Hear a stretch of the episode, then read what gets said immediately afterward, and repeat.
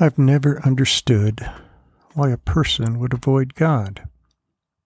His perfect love, His perfect grace, mercies, and strength beyond imagination are available to you.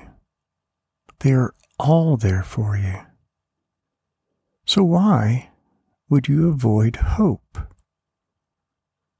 Be still today and know that you're loved.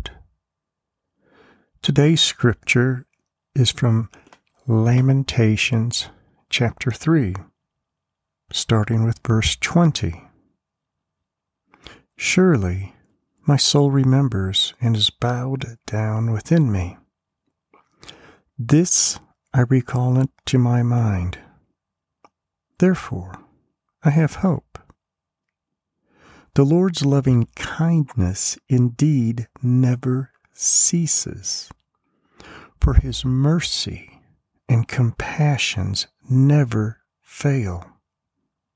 They are new every morning. Great is your faithfulness. The Lord is my portion, says my soul. Therefore, I have hope in him. The Lord is good to those who wait for him to the person who seeks him. It is good that he waits silently for the salvation of the Lord. Why would you even avoid God? I know that we have a hard time facing God because of our sin. So we hide, just like Adam and Eve did when they sinned. We run from His presence. We cover ourselves, hoping that He won't see our sin. But God is filled with mercy and compassion. In Christ Jesus, we know forgiveness. Because of his sacrifice for you, you don't have to hide. You don't have to avoid God.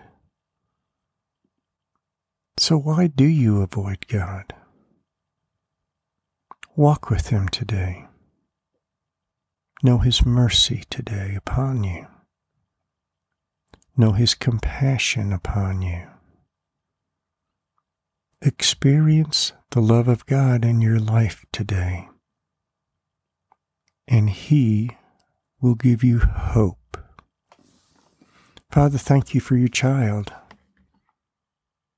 Let them stop playing hide and seek. Let them come out and be found by you. Father, love your child today. If this has been good for you, please forward it to someone else who needs it. Amen.